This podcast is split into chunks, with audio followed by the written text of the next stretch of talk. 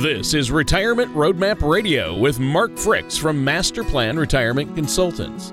When a part of your financial strategy is out of tune, your long term goals, your retirement savings, and your legacy can all suffer. With many years of experience in the financial industry, Mark Fricks provides his clients and prospects with the information they need regarding Social Security, retirement income planning, wealth management, and much more. Listen in as we address your financial concerns and provide helpful solutions to put you on the path to achieving your retirement goals. And now, here is Retirement Roadmap Radio with your host, Mark Fricks. Hello again, and welcome to another episode of Retirement Roadmap Radio with me, your host, Mark Fricks, and our co host today, Mr. Tony Shore, that will be guiding us through the landmine that is radio. Uh, welcome, Tony. How have you been? The radio landmine, yeah. Yes. landfill. Land, no, not landfill. landmine field, right? Is that right? Minefield? Minefield. Minefield. A minefield. Yeah, there you go. Ah, oh, there you go. Minefield. Yeah. yeah. That's good. That's the great thing we'll about live radio. That. Yeah, we'll live. go with that. Yeah, today's show, it, uh, the way it started, it, it, will be a minefield to navigate the show, Mark. It's already yeah. downhill yeah. from here, right? So. we've launched, uh, we've launched a good one. So uh, I've been good. You know, good. it's fall, so that's good. I love football season, oh, yeah. and I love the crisp weather.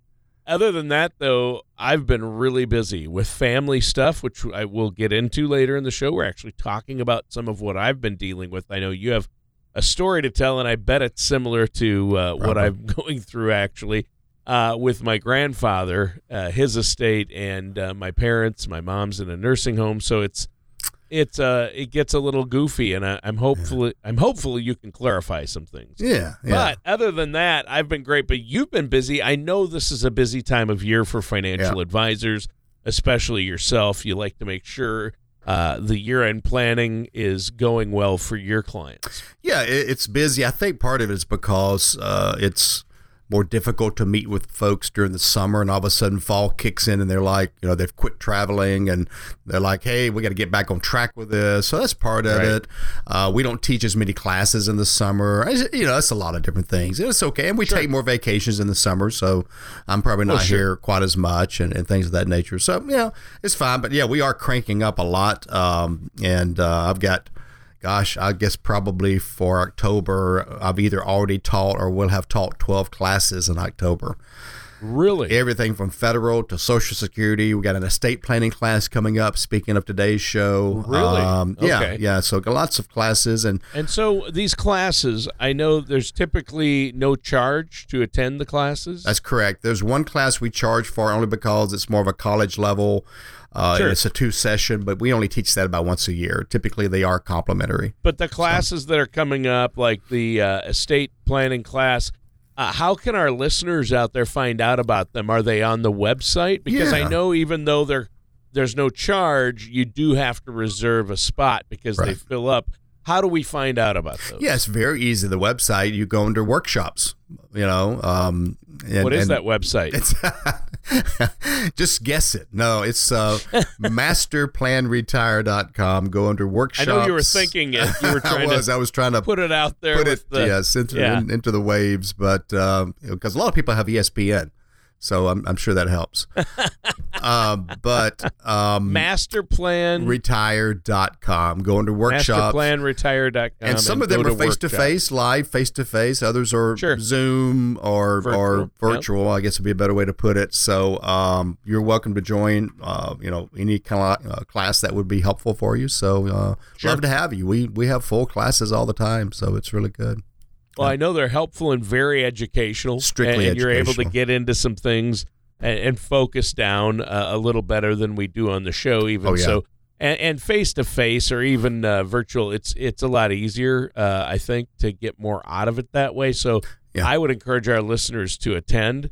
And uh, speaking of estate planning, that's what we're talking about uh, mm-hmm. today. We've talked about it a little bit uh, on a, a recent show, but you have a particular scenario that you wanted to talk about today. Is that correct? Yeah, yeah. We've got a, a true story. This this happened like uh, probably 10, 12 years ago. So some of the numbers are a little bit different than we're used to today. But sure, I think it will hit home because it's it's a, excuse me, it's a couple and their family that um, uh, they were in the mid mid to late fifties, and and the wife was diagnosed with some type of an illness that basically she had no chance of recuperating from. They gave her three to four months to live. Wow, um, terminal. Yeah, yeah. And, and so it was it was you know I cannot imagine, you know, what yeah. was going on. So and, sad. Yeah, and and and knowing they're losing their mom and the husband's losing his spouse, and so I, uh, so many things you think about and think that you need to do. But you know, one of the things they thought about is they didn't have, she didn't have a will,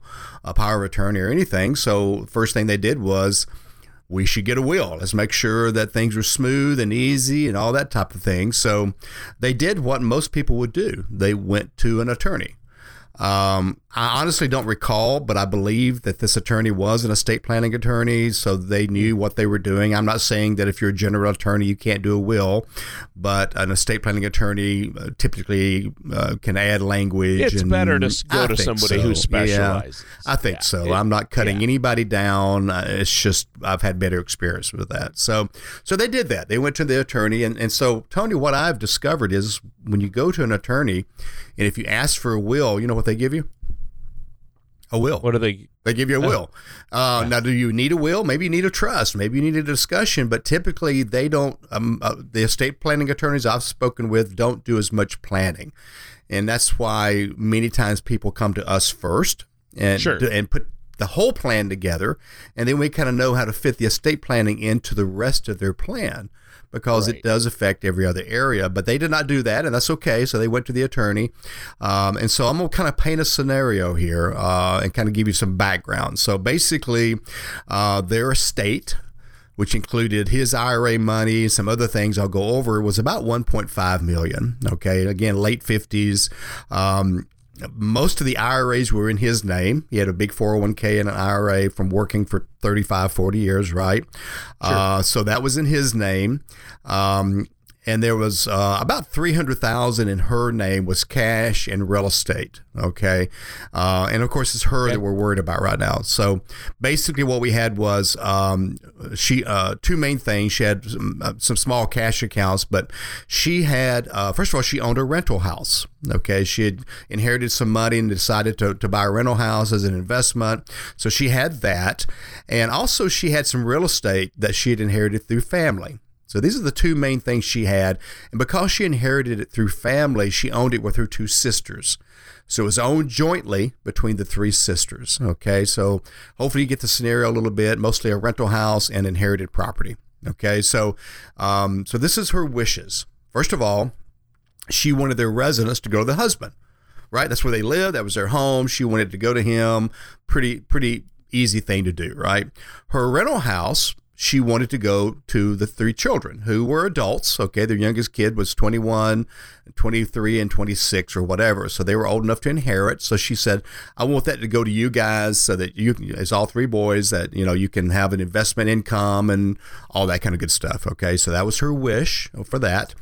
And her share of the family land, she wanted to stay in family. So her third, she wanted to go to her children or their children as well. So kind of a simple situation.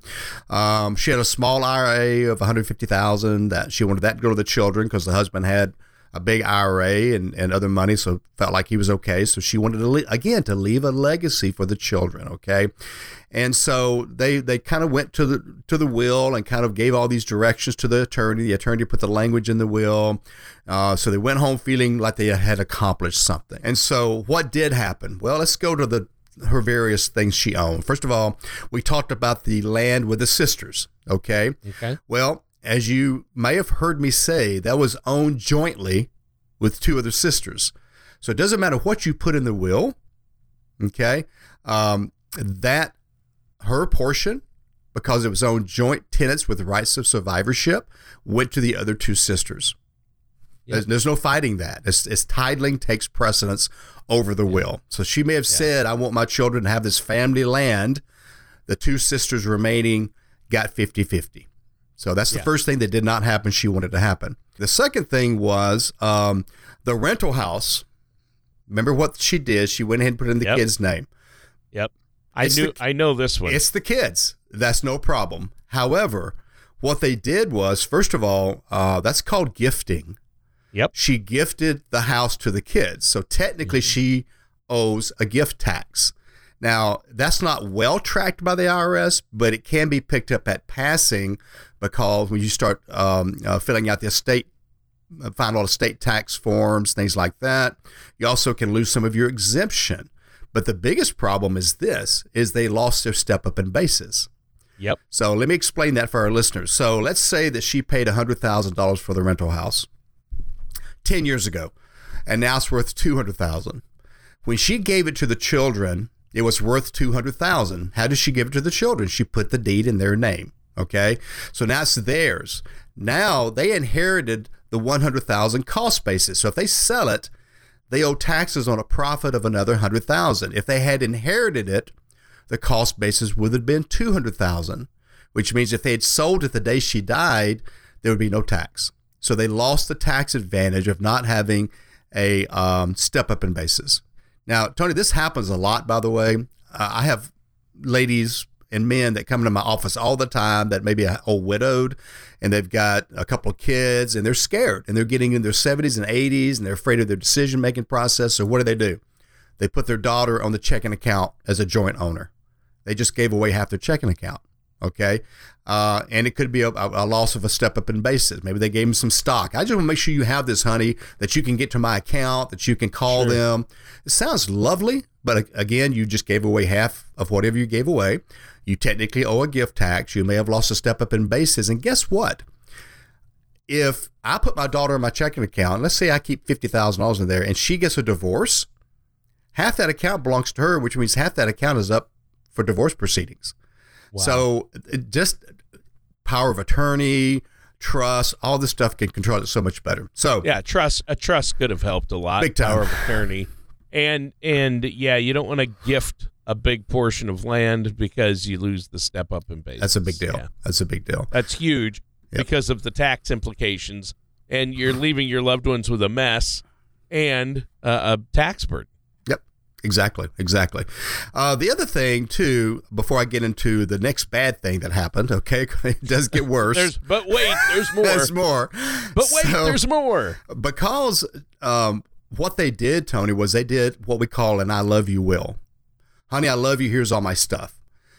That sounds perfect. Sounds wonderful. The problem is, is you can lose your exemption from estate taxes. Now we don't have a problem with that right now. Uh, your exemption's twelve million each. Okay, but in these days, the exemption was six hundred thousand. Now, if they had uh, kept her exemption when she passed away by keeping that in a trust, letting him inherit the rest of it, then they kept both exemptions for a total of 1.2 million. Otherwise, if he had died, they he would have owed 50% of whatever they owned over 600,000, which was another 1.45 million. So they would have owed $450,000 in estate taxes because they Oh. didn't capture the exemption. What Okay. a nightmare. It gets worse. okay, so Oh no, Tony, I now when I ask this question of a, s- of a female, they get it right every time. The- A male has no clue. Okay, so if I'm married and my spouse passes away, what is the most likely thing to happen in the next 18 months? I'm going to get Uh. remarried. Yeah. Okay. Men do that. Okay, women, you know what women tell me? They say, "I'm not training another one." Okay, I Yeah. swear. I swear they tell me. But That men is true. get remarried. Men, it men happened will in our, probably get remarried. it happened in our family. You know, Yeah. I, I don't know if it's because men can't cook. I don't I don't know why. Okay. I'm just saying that's true. Yeah. Guess what our friend here did? He got remarried within 18 months. Is that the end of the world? Uh, maybe not, but let me tell you a couple of problems. Number one, it just happened to be somebody she didn't like.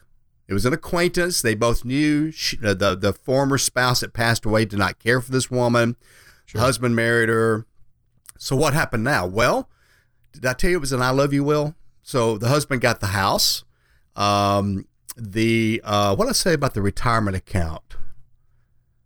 Oh, it didn't go to the children either. I didn't mention that. Her IRA that she wanted to go to the children did not go to the children. Why? The beneficiary, you know, and it still said the husband. So he got the IRA, he got her IRA too. The so the kids pretty much didn't get anything. Okay, they got uh, the rental house, but, but got a tax burden on top of that. Okay. So he gets remarried. So anything in his name now becomes part of the new wife, including his IRA, including her IRA, including the house that the they formerly owned together. Okay, and then you know they're married a couple of years, and they start talking about, well, honey, I, you know, I, I need to be a beneficiary on something because if you die, now I'm dependent on your Social Security, and things start commingling. Okay, mm-hmm. and so what happens is is anything that he inherited, which is pretty much everything, probably if he dies first, goes to the new wife. The kids get shut out. It's called disinheriting your children. Okay. Ah. Now let's go back to that that terrible that exemption we talked about. That exemption of putting half the exemption and keeping it in a trust under the wife's name and the other half under the husband. That exemption can also be preserved for the children. So they are at least getting half the estate, even if the husband gets remarried. So again, everything that she wanted to happen, very little happened, and the little bit that did happen happened the wrong way. Why? Because they went in and asked for a will. True story. Uh, not much we could do about it. I mean, you can't go back and change a beneficiary after they've died, right? Uh, you can't change the titling of a, of a rental house or, or, inherited property after they've died. So, this story actually has happened very close to home for us as well. Uh, thankfully, because of some circumstances, we were able to fix some of it before the passing. But, Tony, you said you had some is- issues in your family as well, right? Yeah, definitely. And uh, it's been, um, yeah, it's been a, a, tough situation. Uh, here's my situation. My parents didn't have a lot of money. Um, they didn't uh, have a financial planner like yourself. They didn't properly save for retirement, and my dad became disabled uh, at, from his job uh, at an early, fairly early age. But now they're getting on in age, and mm. they've done they did fine, but my mother has Parkinson's, and she uh, recently, actually, um, earlier this year, had to go into uh, a full time care facility, long term care. Right. And as we've talked about on past shows, long term care is outrageously expensive, right? Yep. So their uh, slight been down, but they got on, needless to say, um, the through the county, the social services in the county and the state right uh, they got on Medicaid because Medicare does not cover long term care. Correct. Uh, that is a common fallacy. Right. So between Medicaid and the state and the county, uh, and my mom had a little bit of insurance that couples covers a couple hundred bucks a month for long term care. Wow. So she was actually lucky to even have that because most people have nothing for mm-hmm. long term care insurance. But uh, she had she had some coverage and then uh, part of her Social Security, but they uh, they uh, cover that. Well, then my dad uh, has his Social Security and a few other things, so he he was living at home yet. But then his father, who is 101 and owned the farm, passed away. Okay, and his father left about 130 thousand uh, dollars that was that were in CDs uh, was his portion of his dad's money, and the rest got split with his siblings, mm-hmm. his remaining two siblings and then there's each sibling got 80 acres of land. My dad's actually was 77 acres, and then the farm place because my mom and dad's house is on the same farm as my grandpa's house. There's a lane you drive in, their house, their house. Mm-hmm. Anyway, so my dad got the land the buildings were on, you know, that the tractors are in, and he got some of the tractors, and he got my grandpa's house. Now he's got this farmland, and he's oh, I'm gonna lease, I'm gonna rent it out. Well, here's the problem. My mom is already in long term care, and the state's been covering the cost. Uh, we went and met with a, an estate planning attorney, and my mom and dad didn't have a lot in place. Uh, uh, and my grandpa had a will, uh, of course, and left it. Uh, it was uh, actually transfer on death to my dad. So the minute my grandfather passed away, this land is in my dad's name.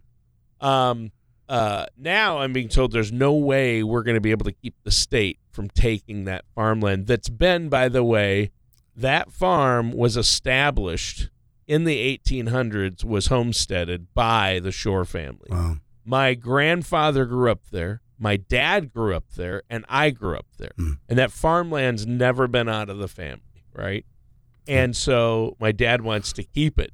But uh, the estate planning attorney we met with said, the state's going to come for that money because your mom's uh, medical bills are, you know, to, to keep her in that home between five and eight thousand dollars a month, Right.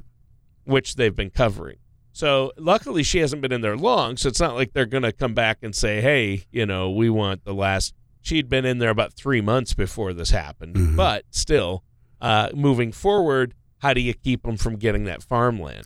And had something been differently done, like had my grandfather years, you know, a few years back.